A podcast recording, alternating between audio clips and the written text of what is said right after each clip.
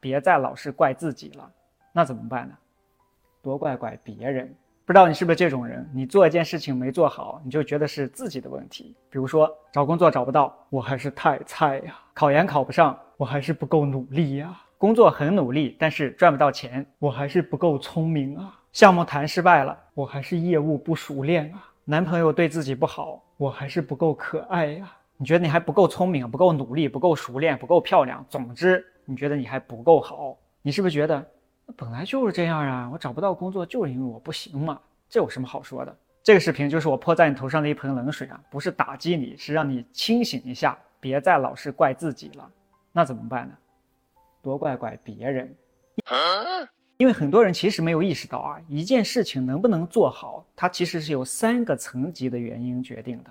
第一个是大环境，第二个是其他人，第三个才是你自己。大环境就是你做这件事情它整体的大背景、大环境。第二个，其他人就是这件事情里涉及到的其他人。那重点来了，这前两点才是决定你能不能做成一件事情最核心的因素啊！你自己的那点主观能动性，相比于这前两点，其实非常有限。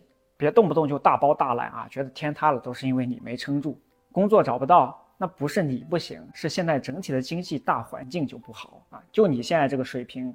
放在前些年，那工作随便你挑，考研一考就考上了，那不是你牛逼，是现在整体研究生在扩招，项目谈得很容易，那是因为你的老板其实早就和对方老板基本上已经谈妥了，只需要你去走个过场。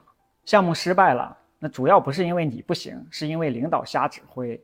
你觉得自己工作已经很努力、很出色了，但还是赚不到钱，你行业就选错了，你找的对象对你不好，那不是你的问题，那是他的问题。你又不是女娲，这个世界不是你造的啊，天塌了也不是你怼的，那个窟窿也不需要你去补啊。客观看待啊，对自己好一点，多找别人的原因。那你问为什么我总是这样呢？动不动就跪下开始承认错误啊，觉得全是自己的错，因为这么做会让你觉得爽。你没听错啊，就是让你觉得爽。这种动不动就跪下领鞭子啊，都是我的错，主人您惩罚我吧，听着熟悉不？对，这个和 S M 里边喜欢受虐的角色，其实基本上是同一种心理本质。那这种心理是哪来的呢？是因为这么做会让你觉得有安全感，而这个安全感来自于一种熟悉感，就是在你长大的过程中，有这么一些对你比较重要的人，他们老是把自己的错怪在你身上啊，让你觉得是你的错。比如明明是你爸妈自己感情不好，结果他们还说我们这都是为了你，所以才在这儿凑合着过。比如，其实你的老师是在自己家里被他自己的孩子气到了啊，结果他到了学校以后找你的茬儿骂你，或者小时候爸妈在外地工作啊，所以你需要去照顾弟弟妹妹，让你觉得自己应该承担起这个责任。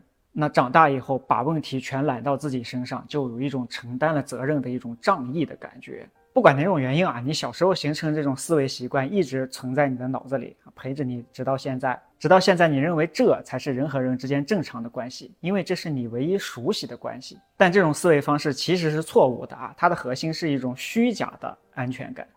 好，你现在知道了，任何一件事情能不能做成，都是由三个层级决定的啊，前两个大环境、其他人才是重要的。你自己其实只是其中的一小部分，也知道了这种动不动就大包大揽啊、跪下领鞭子的想法啊，是来自于你的一种错误的思维习惯。那下次再有什么事情你没做好，你就记得告诉自己啊，你不是女娲啊，你是女娲造出来的一个普通的人。这事儿是谁干的？我干的。为什么没干好？百分之六十是大环境不行啊，百分之三十是领导傻逼，剩下百分之十是因为我自己。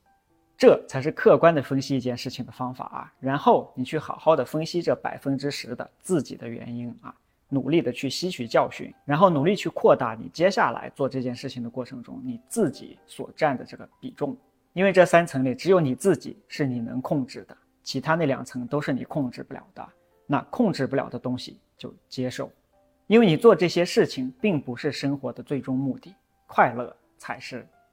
好，我把我四年多的从不快乐到变快乐的经验浓缩到了半个多小时，做成了一个小课程，自助入门课，半个小时学会变快乐，链接会放在视频简介里。这个小课程可能会成为你开始变快乐的那把钥匙啊！可以先点开看看具体的课程介绍啊，里边有视频的，还有文字的介绍啊，起码不会有错过一个好东西的一种后悔。好，我是和你一起学会快乐生活的泰王，下个视频这里等你，拜拜。